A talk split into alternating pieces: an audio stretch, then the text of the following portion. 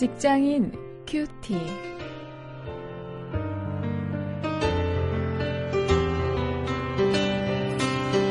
여러분 안녕하십니까? 오늘 4월 4일 여러분과 함께 말씀을 나눌 원용일입니다. 서점에 나가보면 리더십이라는 제목의 책이 참 많이 있죠. 어떤 서점에는 한 코너를 리더십으로 어, 채워놓고 있기도 한데요. 이 리더십이 정말 우리 직장인들에게 참 중요한 문제이죠. 어떤 공동체에서나 마찬가지입니다. 심지어 가정에서도 이 바람직한 리더십이 필요합니다.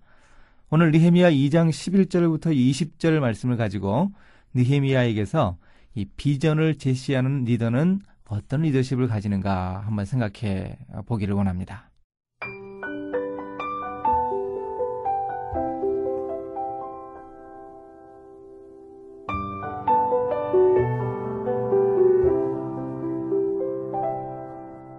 내가 예루살렘에 이르러 거한 지 3일에 내 하나님이 내 마음을 감화하사 예루살렘을 위하여 행하게 하신 일을 내가 아무 사람에게도 말하지 아니하고 밤에 일어나 두어 사람과 함께 나갈새 내가 탄 짐승 외에는 다른 짐승이 없더라. 그 밤에 굴짝이 문으로 나가서 용정으로 분문에 이르는 동안에 보니 예루살렘 성벽이 다 무너졌고 성문은 소화되었더라. 앞으로 행하여 샘문과 왕의 못에 이르러는 탄 짐승이 지나갈 곳이 없는지라. 그 밤에 시내를 쫓아 올라가서 성벽을 살펴본 후에 돌이켜 굴짝이 문으로 들어와서 돌아왔으나 방백들은 내가 어디 갔었으며 무엇을 하였는지 알지 못하였고 나도 그 일을 유다 사람들에게나 제사장들에게나 귀인들에게나 방백들에게나 그 외에 일하는 자들에게 고하지 아니하다가 후에 저희에게 이르기를 우리의 당한 공경은 너희도 묵도하는 바라. 예루살렘이 황무하고 성문이 소화되었으니 자 예루살렘 성을 중건하여 다시 수치를 받지 말자 하고 또 저희에게 하나님의 선한 손이 나를 도우신 일과 왕이 내게 이른 말씀을 고하였더니 저희의 말이 일어나 건축하자 하고 모두 힘을 내어 이 선한 일을 하려 함에.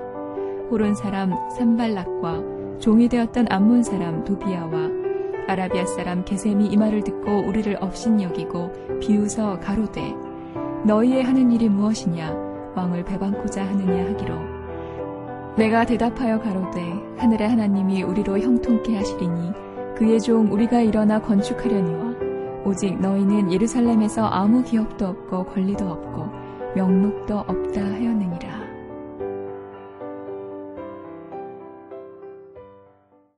예, 니헤미야가 보여주는 첫 번째 리더십은 철저한 준비와 업무 파악 능력이었습니다. 예루살렘 성에 도착한 느헤미야는 3일간 침묵하면서 상황을 잘 파악했습니다. 11절에 보여주고 있습니다. 그래 하나님이 마음을 감동해 주시자 이 느헤미야는 그 성벽이 과연 어떤가 그 상황을 자기가 직접 파악하기 위해서 밤에 아, 최측근 부하들 몇 사람들과 함께 아, 친히 나섰습니다.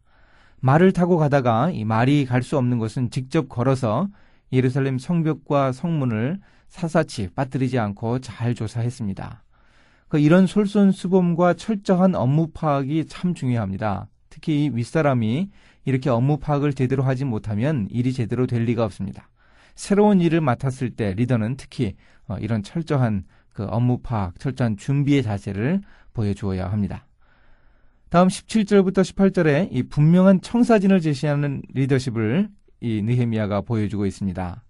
사태를 정확히 파악한 느헤미야는 예루살렘의 유대인들에게 철저히 파괴된 성벽 또 성문의 그 현황에 대해서 이야기합니다. 그러면서 도시를 그 재건축하기 위한 그 청사진을 발표했습니다.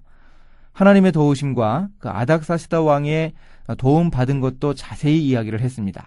그러면서 니헤미야가 분명한 확신을 백성들에게 제시했을 때 백성들은 모두 동의했습니다.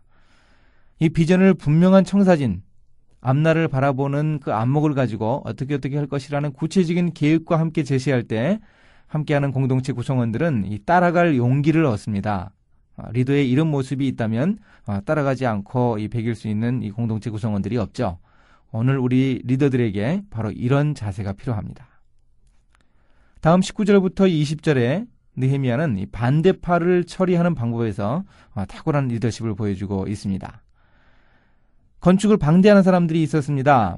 그들은 느헤미야가 아닥사스다 왕에게 반역을 한다 이렇게 이 모함을 했습니다. 거기에 대해서 느헤미야는 이 하나님에 대한 확신의 근거에서 간단하고 간단하게 일축하면서 아예 상대를 하지 않았습니다. 앞으로도 이 반대파들의 이런 집요한 반대는 계속될 것입니다. 그런데 느헤미야에게는 바로 이런 단호한 자세가 필요했습니다. 이 반대에 집착하다 보면 이 공동체의 비전을 구체화시킬 수 없지요. 어, 이 사실을 이 느헤미야가 잘 보여주었습니다. 말씀을 통한 실천거리를 함께 나누면요. 특히 새로운 일을 하려고 할 때 우리가 이 느헤미야의 리더십을 좀 염두에 두고 어, 배울 수 있어야 합니다. 새로운 부서를 어, 맡게 되었다거나 새로운 팀이 재편되었다거나 또 새로운 사업을 시작할 때라든지 전직해서 새로운 일을 하게 될 때 이 느헤미야가 보여주는 자세를 한번 어, 돌아볼 수 있어야 합니다. 또 공동체 비전을 반대하는 사람들이 있습니다. 그들에 대해서 이 느헤미야처럼 이 단호할 필요가 있습니다. 단호하게 어, 그들에게 이야기해서 어, 그들이 잘못된 것을 어, 분명히 밝힐 수 있어야 합니다. 이제 일터의 기도를 함께 나눕시다. 우리 일터의 리더들에게 느헤미야가 새로운 일을 시작할 때 어, 보여주었던 솔선수범, 또 분명한 청사진을 제시하는 리더십을 주시옵소서. 비전을 제시하는 리더십으로 우리의 일터가 분명한 방향으로 나아갈 수 있도록 인도해 주시기를 원합니다.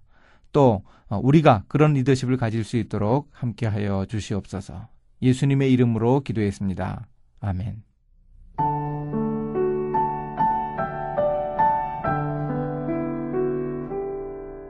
미국의 남북전쟁 막바지에 전세가 남군 쪽으로 기울고 북군은 패전의 두려움에 빠져있을 때였어요. 이때 무기력한 병사들의 사기를 불러일으켜서 전쟁을 결국 승리로 이끈 지도자 한 사람이 있었는데요. 바로 조지 맥클레안 장군이었습니다. 링컨 대통령이 그의 리더십을 알아보고 여건을 마련해 주었죠. 맥클레안이 전장인 버지니아로 갔을 때 북군 병사들은 그를 만나자 큰 용기를 얻었어요. 당시 맥클레안이 보여준 리더십은 화려한 쇼맨십이 전혀 아니었습니다. 다만 어려운 상황을 이기고 승리할 수 있다는 용기와 비전을 심어주는 것이었어요. 오늘 우리에게도 비전을 심어주는 리더십이 필요합니다.